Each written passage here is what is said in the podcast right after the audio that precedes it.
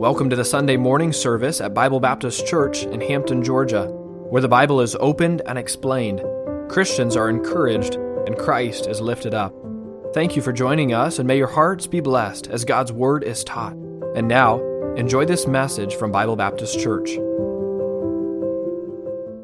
About 12 years ago, uh, my wife and I were working with um, some folks who were addicted to substances, crack cocaine and marijuana and uh, some other things, and um, working with them individually throughout the summer. And then as school uh, began to come in the fall, uh, we had to consolidate those efforts, and we did that into uh, a Friday night class uh, for these men and women who are attending church with us. And, and uh, uh, we began a Friday night ministry we call Freedom That Lasts. If you want to find out more about that, you can go to freedomthatlasts.com. This is a shameless commercial. Freedomthatlasts.com. It's a discipleship program, faith based recovery program, because that's what they understand. But uh, actually, it's a discipleship program. And I mention every week when I'm talking to the newcomers the ones who are there for the first time that we celebrate every day of sobriety. And when somebody in a testimony time says, I've been sober uh, two weeks now, or two years, or 20 years,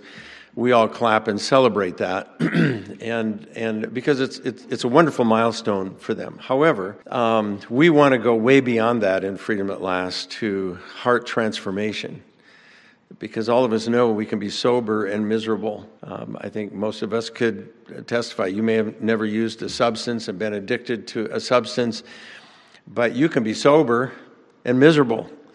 You can be sober and be a thief. You can be sober and be immoral, but you can't be like Jesus and be any of those things.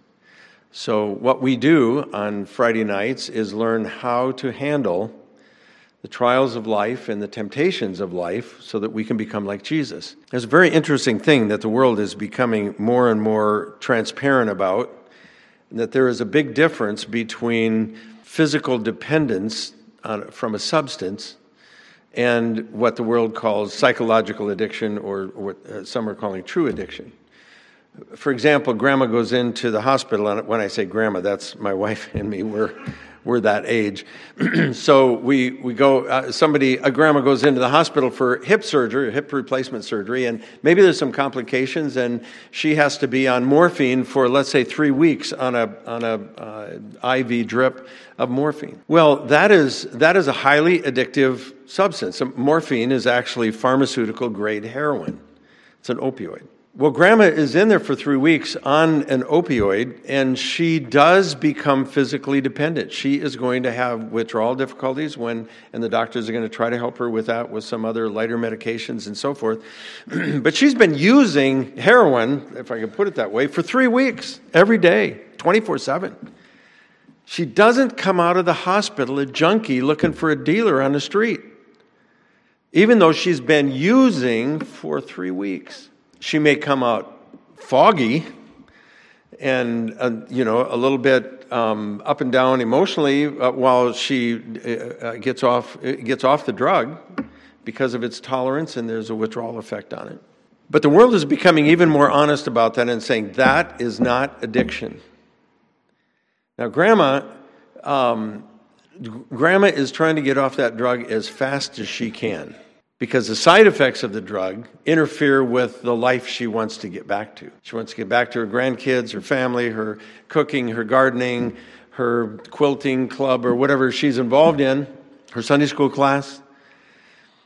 And, and the fact that the drug kind of numbs her brain and, and plays with her emotions, she does not like that and she can't wait to get off it. Now, if grandma does not have a better life to get back to, she doesn't have a family that wants to be around her. She doesn't have a, a club of folks who don't want to, uh, who, uh, she doesn't have a club of people that want to be with her. The mind numbing effect of the drug and the emotional flatness and the emotional high at times are welcome. And that's when she begins using the drug to solve the problems of life the isolation, the guilt, the shame, the anger. And I remind the folks quite often you know, we're, we're used to COVID things now. We talk about the risk factors for COVID. there are risk factors for addiction. Anger is a risk factor for addiction. Guilt and shame and frustration and hurt. People use drugs and alcohol to deal with those problems. But all of those problems are soul problems. Guilt is a soul problem, not a physical problem. Guilt, uh, shame is a soul problem. It may not be a sin, the shame may be because somebody sinned against you, but it's still resolved in the soul. Anger is a soul problem. Fear is a soul problem. Worry is a soul problem. Bitterness is a soul problem.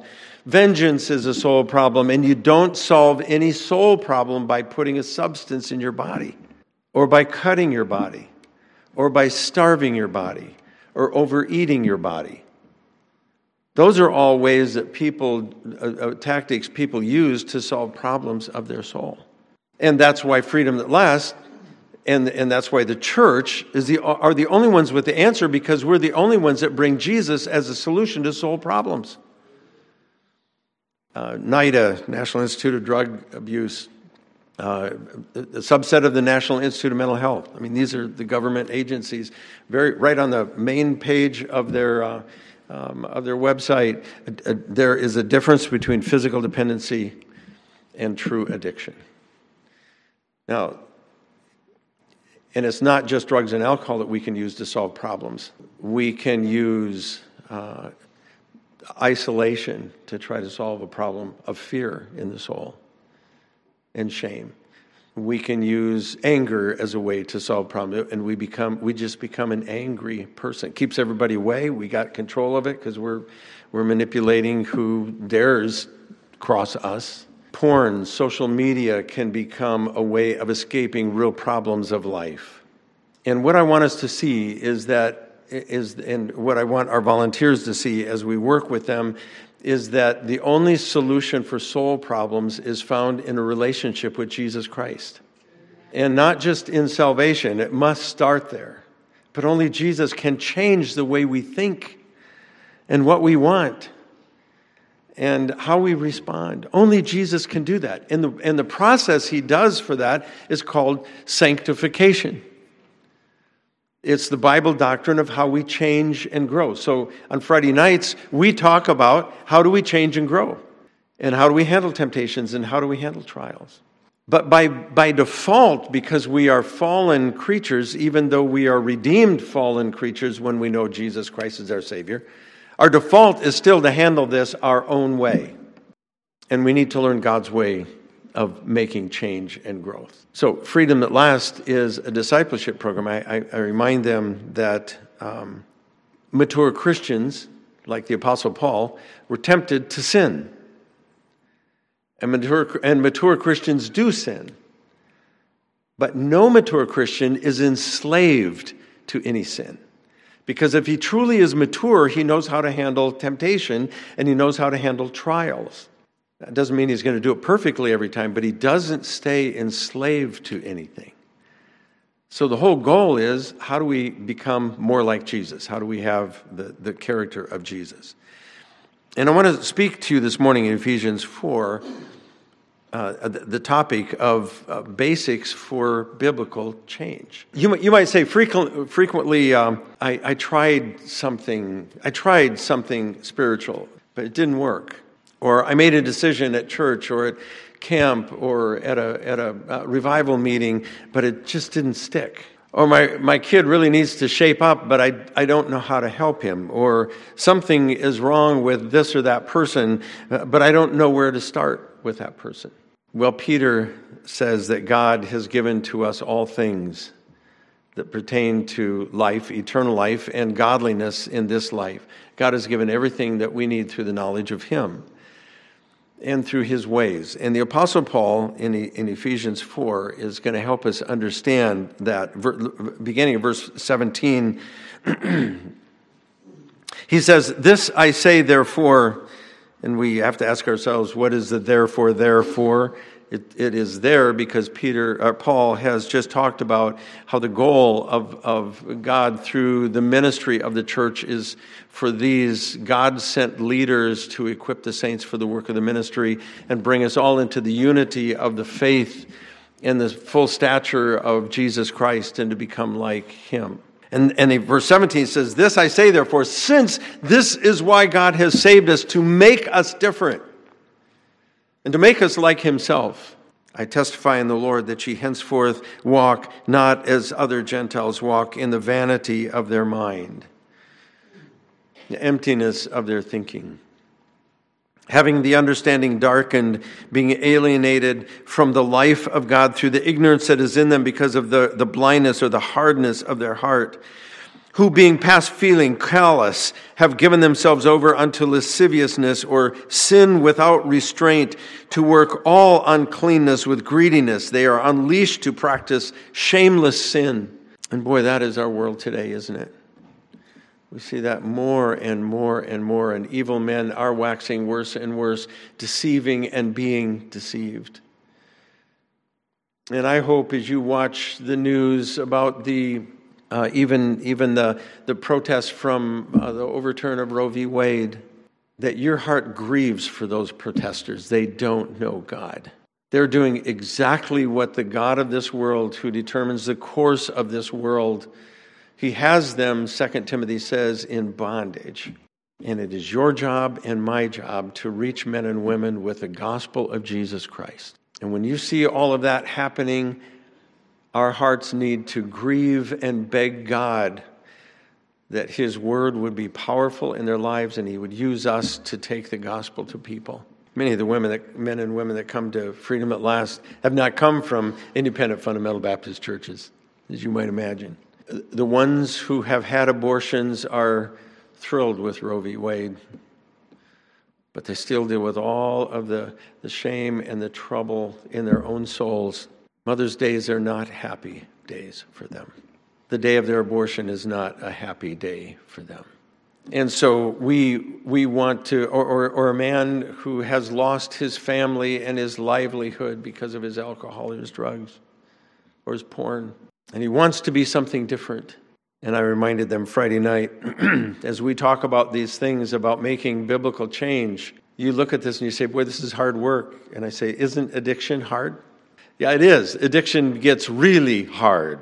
When you lose your family and your job, and, you, and you, now you have a prison record, you got a felon on your record, that interferes with the job market. And you have so many DUIs, you can't get a driver's license. If you can't get a driver's license, you can't get a job, and you can't work, then you're homeless.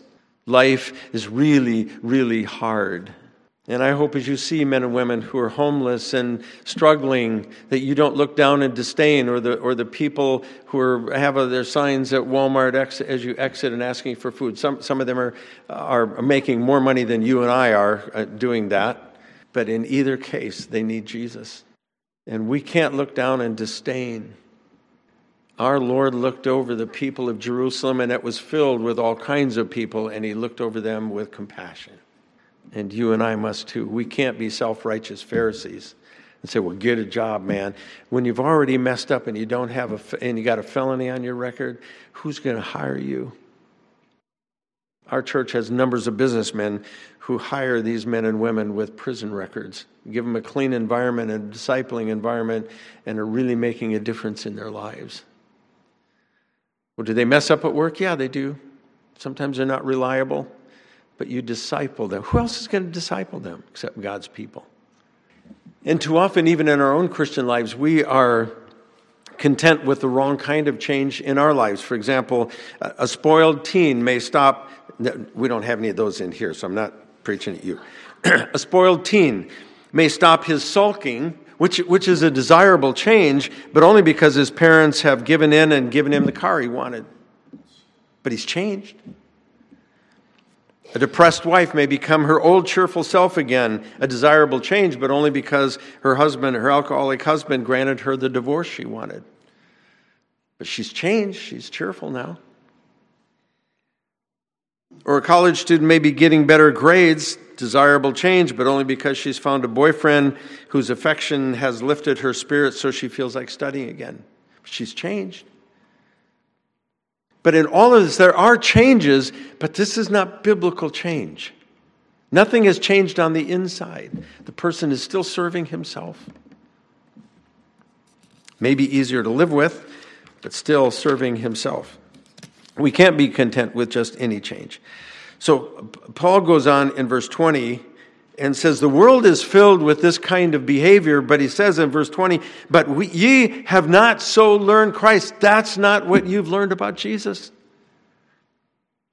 If so be that you have heard him and have been taught by him as the truth is in Jesus, if you really have been taught and you are, you are, um, uh, there, he's writing to a church, these are people within the church. He said, you, You've learned a different way of living.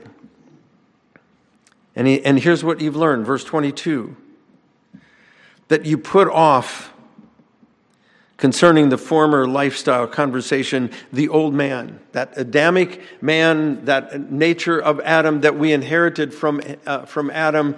Before conversion, we have to obey our sinful nature. And God calls us later on, or earlier in Ephesians, children of wrath, children of disobedience. And then we come to Christ and He puts His Spirit in us, pays a penalty for our sin, baptizes us into His body, and we become new creatures. And Paul is saying, since you are new creatures, you got to put off the ways of this old guy, this old man. And that's not, this is where life gets really tough because we want to do what we want to do. James says uh, that we are, uh, he says, every man, now, how many people in the world would that include? That's a whole bunch of us. Every member of mankind is tempted when he's drawn away of his own lust and enticed. And, and, Peter, and James is, or, or, Paul is saying the same thing here that you that we we are corrupt. Uh, the old man is corrupt according to its deceitful lusts, its lying lusts. At the heart of our sin, men and women, is that we want something. We have strong desires. The Bible calls them lusts. We have strong desires. It doesn't have to be a sexual desire. You can't be tempted with something you don't want. When we go up to the wilds in North Carolina, all those windy country roads, and you'll see a dead possum on this, you know, on the road or something. Somebody is roadkill. I don't say, "Honey, we got to stop." I mean, we haven't had roadkill for a long while. This, this is good stuff. That one's still moving a little bit. Whew, this is good. You can't. I cannot be tempted with roadkill. I don't want roadkill. I can be tempted with a filet mignon medium rare. But my point is, if you don't want something, you can't be tempted with it. So James is saying, and Peter and, and Paul is saying here, you got to watch what you want, because that's where you're going to get tripped up.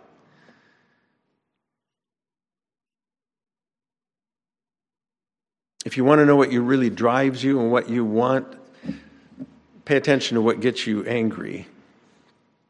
Because we're only angry about stuff not happening the way we want it to happen. Check out what you worry about because we only worry about things that we want to keep or to get. Check out what makes you, what, what leads you into despair, hopelessness. It's, you reach the conclusion, I'll never get what I want. Listen, our troubles start with our wanter. And God wants to change what we, and our wanter is based on what we love. And that may be I love or want people's approval. I love or want success and achievement. I want first chair in the school orchestra, first string in the athletic uh, game.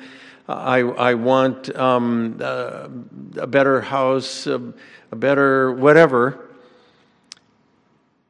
Even, even parenting, is it okay? Is it, is it a, a godly desire to want children who walk with God? Yes, it is. But oftentimes our discipline is out of control because what we want is some peace and quiet. And that will destroy our discipleship efforts. It has to be because we want to rear children who love and serve Jesus. And the most important piece of that is a role model in front of them of somebody who loves and wants to serve Jesus. And Paul says, You got to put off the ways of that old man which are corrupt according to its deceitful lusts, its lying lusts. And we read Romans 3. I won't turn there, but oftentimes I, I think of that as, as a, uh, well, I'll, I'll, turn there, but you don't have to. Um, it's a picture of the sinful human heart, but when I get saved, the power of sin is broken, but I still have the leftover inclinations of that sinful nature. It's called the flesh. And I read Romans 3, and I think, there is none righteous. No, not Jim. There's none that understand that Jim, uh, Jim does not seek after God. Left to myself, this is me yet. Jim has gone out of the way. He's altogether become unprofitable. It, Jim doesn't do good, not once. His throat is an open sepulchre. With his tongue, he's used deceit. The poison of asp is under his lips. His mouth is full of cursing and bitterness. His feet are swift to shed blood. Destruction and misery are in his ways, and the way of peace is he's not known. There's no fear of God before Jim's eyes. That's the inclination of my heart and your heart, even after salvation. And that's why we need the sanctification process for God to change what we want and who we love, because the battle is between loving myself and loving Jesus. And one of the ways that we show that we, we, have, we have too high of a view, even of the human heart after salvation, is we, we look at somebody and say, I would never do that. Dr. Bob Senior used to say, There's not a single sin that anybody's ever committed that you couldn't do under the same provocation. That's exactly right. Or why would anybody do that? Well, our human heart has all kinds of ways to justify what we want to do.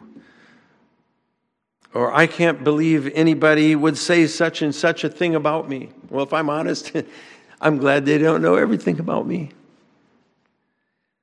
Do you see, we're, we're so jaded even in the way we, we need God and we don't realize how much we need God because we got a pretty good picture of our own heart. And Paul says, I want you putting off the ways of that old man which is corrupt according to deceitful lust. And then he says, and this is how you do that. Number one, you be, you be renewed in the spirit of your mind. So, one of the reasons we fail to change is because we fail to restrain this flesh, say no to ourselves in the power of the Spirit of God. Scripture says that our flesh needs to be put off. Restraint and self denial is kind of passe today. You know, what, what, did, what did they do, whether you agree with it or not? It's not the debate here this morning, but when the COVID thing hit, we're, all of us are trying to stay away from the virus. You know, before we knew better, we're wiping everything down and, and uh, wiping the UPS packages down. I mean, we're doing everything because we don't know what this virus is like and what's going to happen to us. And what I'm saying is, when the environment became to, to what we knew to be more, uh, thought to be more toxic, and in many cases it was, we needed more protection, not less. Doctors today suit up and do and do all kinds of self-protective things in many ways. And, and I, I, had open heart surgery, and they forgot to give me um, a shot to go into the operating room where they um, uh, where the uh, the anesthesiologist was hooking me up, and I'm asking her all kinds of questions about what's going on. And I'm seeing these guys take out um, instruments out of these plastic cases and stuff. And I'm asking, she said, Did they give you shot before you came in here? And I said, No. She said, I didn't think so because nobody talks when they come in here. but I'm glad they went to all those precautions because I got a really big problem, and they can make it worse if they're contaminated. Doctors don't need less protection today, they need more because the contamination is greater. You and I, men and women, need more self denial and self restraint today than ever before because the environment we deal with, entertainment, everything else is far more toxic than it used to. Used to be. This is not a time to be throwing off the restraint when we ought to be saying, How can I walk with Jesus? How can I, how can I make sure that I am not corrupted by this world? And I'm not saying isolate ourselves.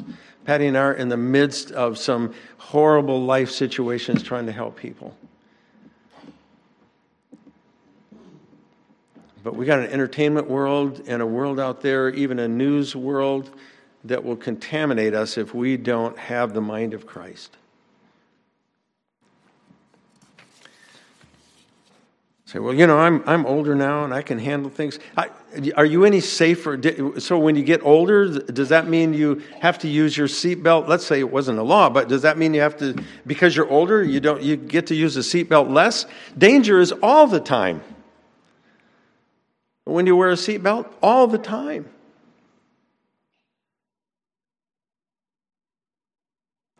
We fail to restrain our flesh. And I don't have time to say more than that about it. No, point B, we fail to renew our minds. Verse 23 and be renewed in the spirit of your mind.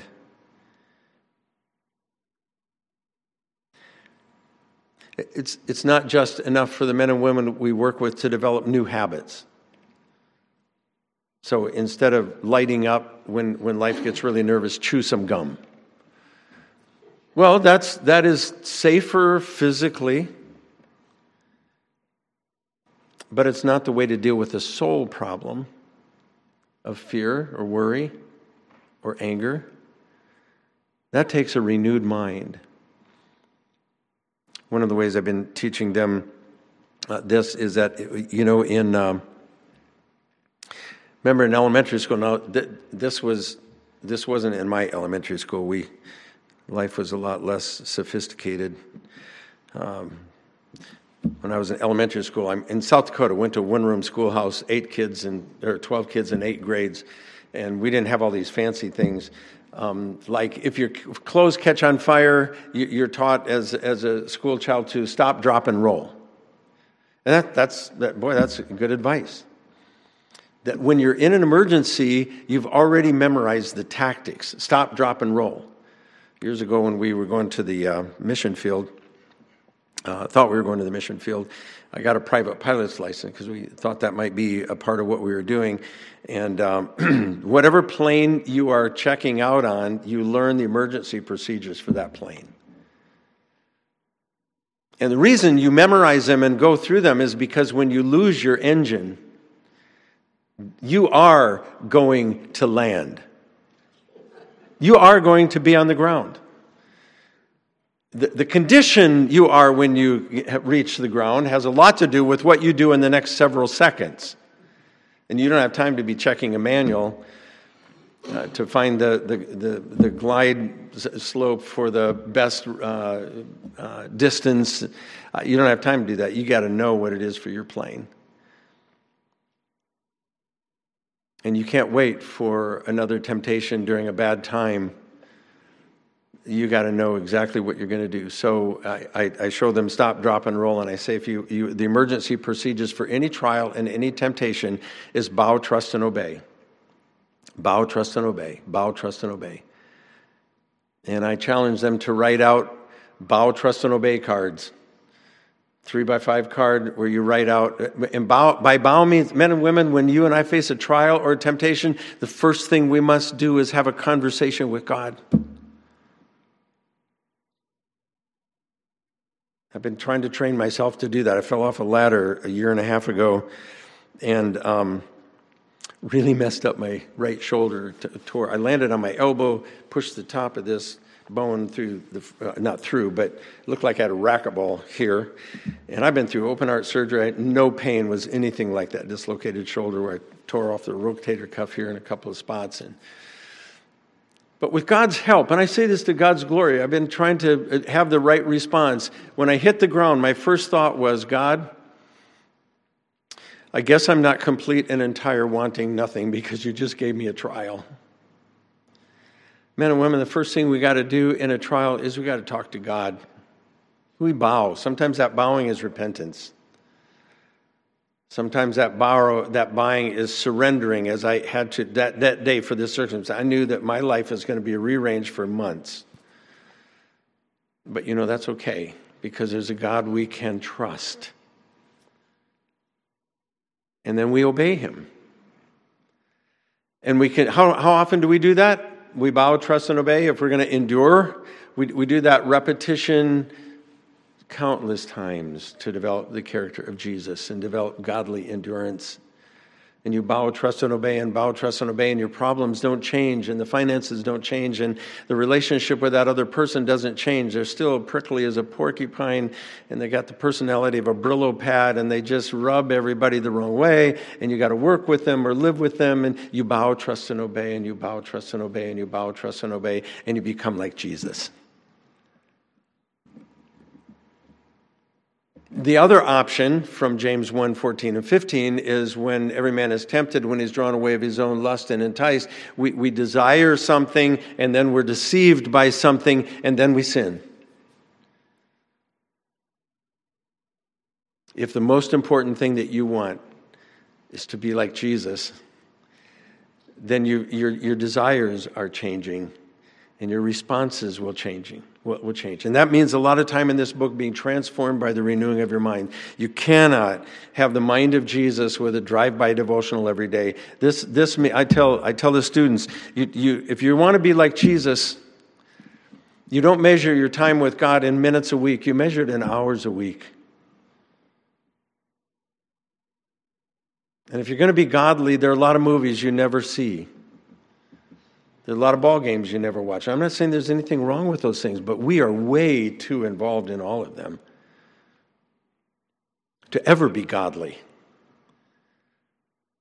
There's a lot of surfing of the internet that never do, that you never do. And I'm not just talking about the bad stuff. I mean, you can you can watch funny YouTube videos till the cows come home and waste a lot of time.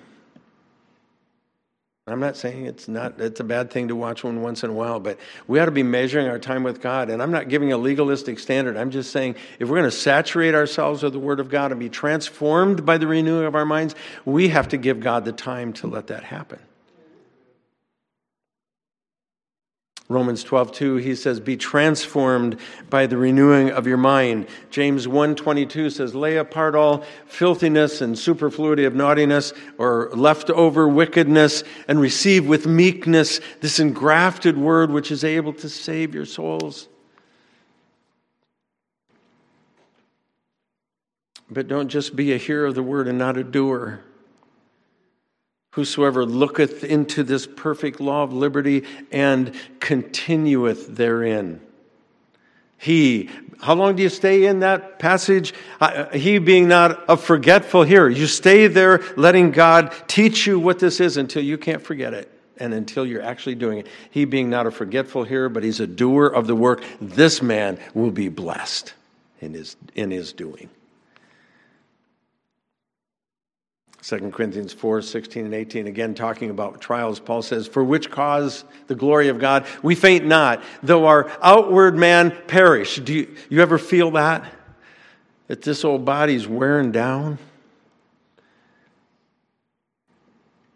Though our outward man perish, yet our inward man is renewed day by day. For our light affliction, that's, boy, that's a different perspective. Our light affliction, which is but for a moment, that's another, a new perspective, which is but for a moment, worketh for us a far more exceeding and eternal weight of glory, while we look not at the things which are seen, but at the things which are not seen. For the things which are seen are temporal, the things which are not seen are eternal. We must spend much time looking at the eternal, where this is all headed and what God wants us, what part He wants us to play in the meantime as it moves toward His culmination.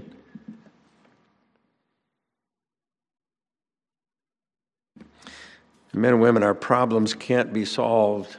I don't know who said this originally, whether it was Einstein or somebody else smart. But our, our problems can't be solved with the same level of thinking that created them. You, you, if somebody's in financial trouble and they're way behind and they're in debt and they've run up their credit cards and they're doing all kinds of impulsive buying, you don't solve that problem at the same level of thinking that got you into that problem. You have to be transformed in how you think. And God, and that's what God is saying. We, we, we fail to change because we don't restrain our flesh. And secondly, we fail to change because we don't renew our minds. And thirdly, we fail to reflect Jesus Christ. Our goal is wrong. And, and many of us have really, really heavy, heavy problems that we face. And my wife and I are eyeball to eyeball with people almost every day whose life circumstances are overwhelming.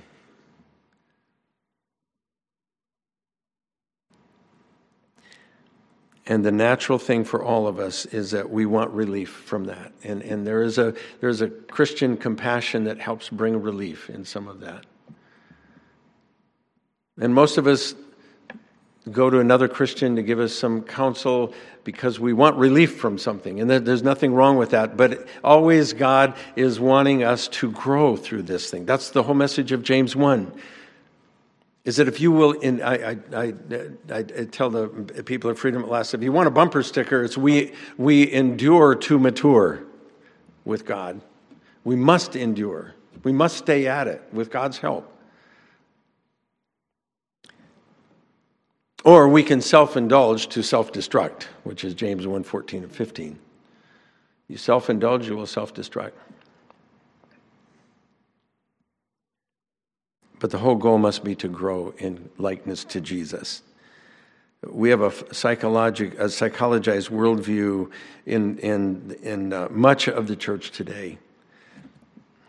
And we get the idea that our, our problems are other people. If they, this would just happen, we're working with a situation right now where both parties, the husband and the wife, are saying, if my spouse would just straighten up, I'd be all right.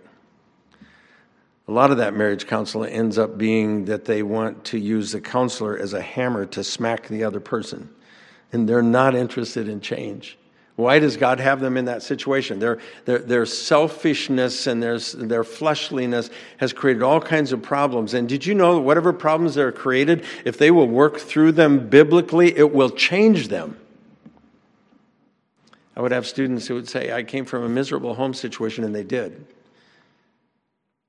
and has got all this problem and this problem, and dad's like this and mom's like that, and they're just horrible situations.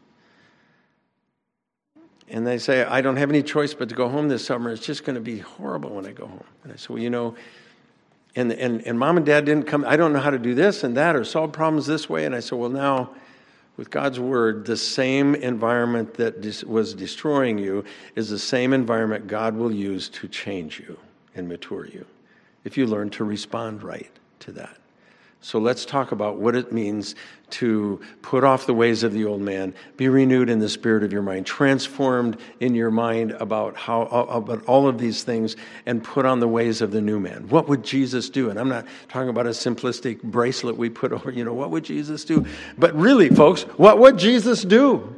If I'm going to be like him,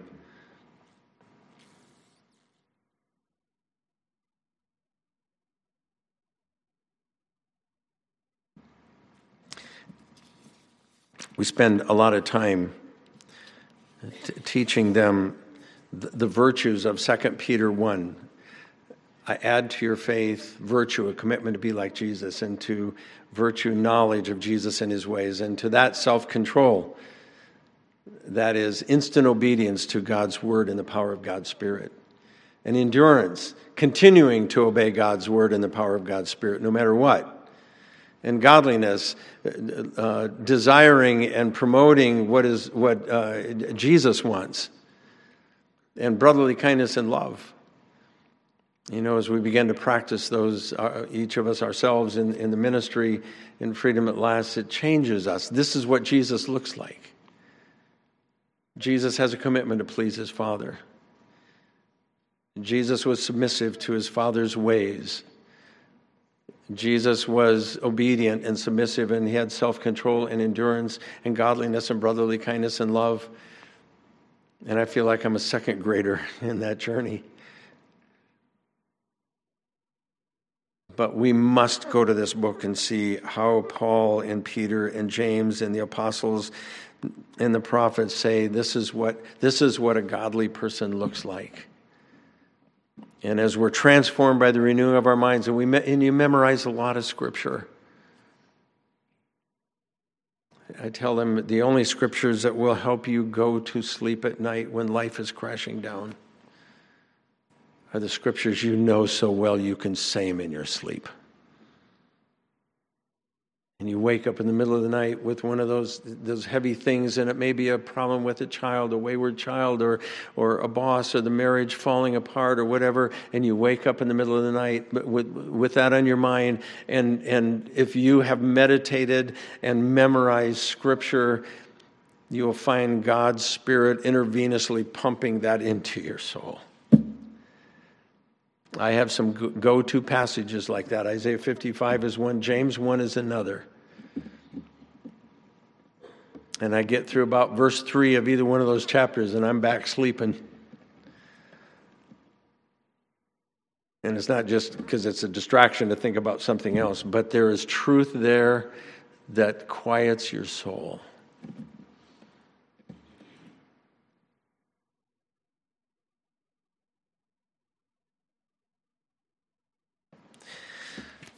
So we have a lot of work constantly to be doing. Paul says in 2 Corinthians 1 8 to 9, For I would not have you ignorant, brethren, of the trouble which came to us in Asia. I, I was two years into ministry as a dean, dean of students at Bob Jones. I, I was dean of students for on student life for 30 over 30 years. And after two years of that, and, and a kind of a driven a personal, type A personality kind of thing, I want to get everything done and get it just right. And it was just overwhelming. And I, I was wearing myself out physically and emotionally and spiritually. And I got to the point after a couple of years, I just didn't want to do this another year. I didn't tell anybody. I didn't fuss about it. I didn't complain about it. But I'm thinking, uh, I'm the other the other deans around me had already been there 40 years, and I'm thinking I'm two years into it. I don't want any more of it. And I thought I, I got a pretty bad attitude about the ministry right now. And I remembered in seminary studying Second Corinthians. It was one of the books that we, we translated from Greek in seminary, and I remember it being uh, the Apostle Paul's autobiography of the ministry, and I thought I need I need to bury myself in Second Corinthians because I got a pretty rotten attitude about ministry. And I memorized large over the next six weeks or six months. I don't know how long I stayed in Second Corinthians, but came to verse one in chapter one. Blessed be God and the Father of our Lord Jesus Christ, the God of all comfort, who comforteth us in all our tribulation, that we may be able to comfort others who are in any trouble by the comfort wherewith we ourselves are comforted of God. And I remember saying in my bad attitude, yeah, well, so what? So I can help somebody else in the future. That doesn't make me feel any better today. I mean, that's how stinky my attitude was. But I knew I needed to memorize that passage. And I came to verse 9, 8, and he, he says, uh, chapter 1, verse 8, we would not have you ignorant, brethren, of our trouble which came to us in Asia, how that we were pressed out of measure. And I thought, yeah, out of measure. And he said, beyond strength. And I thought, yeah, beyond strength. And he said, insomuch that we despaired even of life. And I thought, yeah, God, what are you trying to do? Kill me? And the next verse he says, Yes. the next verse he says, But we had the sentence of death in ourselves that we should not trust in ourselves, but in God who raises the dead. It's as if God was saying, Berg, I don't get credit for resurrections until people die. Start dying. And it came to 3 5. He's He's put this treasure, or not that we are sufficient of ourselves to think anything as of ourselves, but our sufficiency is of God. And for seven, he's put this treasure in earthen vessels, that the excellency of the power may be of God and not of us. And on and on. And you know what? By the time I was through that book and memorized dozens and dozens of verses, God had renewed my mind about ministry. And I can tell you now, in almost the, the, the remaining almost 50 years of ministry since then, I've not had one day of that kind of despair and depression. Why? Because God changed my view about trouble. Dr. Bob Sr., and I'll close with this, held his Bible. This Dr. Bob Jones Sr., founder of BJU, held up his Bible one day and he said, There's not a problem of the human heart that can't be solved with this book if taken in big enough doses. That's, that's the key, isn't it? The big doses. The hours we spend a week. And I, I uh, say, Well, I, I'm not a seminary student. I don't know Greek. I don't know all that stuff. Patty's mother was one of the godliest women I know. She's with the Lord now, died, died of, with dementia. Lived in our home many, much of the last uh, couple of years of her life. Mom had a high school education, came to Christ when she was reading the New Testament that some Jehovah's Witnesses had left at her door. Imagine that. She came to Christ, got involved in a good church, began reading her Bible. Patty said, as a little girl, I remember mom had put me up on, on the counter, and mom would be washing dishes. This is long before dishwashers. Um, and mom would be washing dishes and she would have me follow along on these on, on her memory cards she memorized every packet of verses the nav, navigators ever produced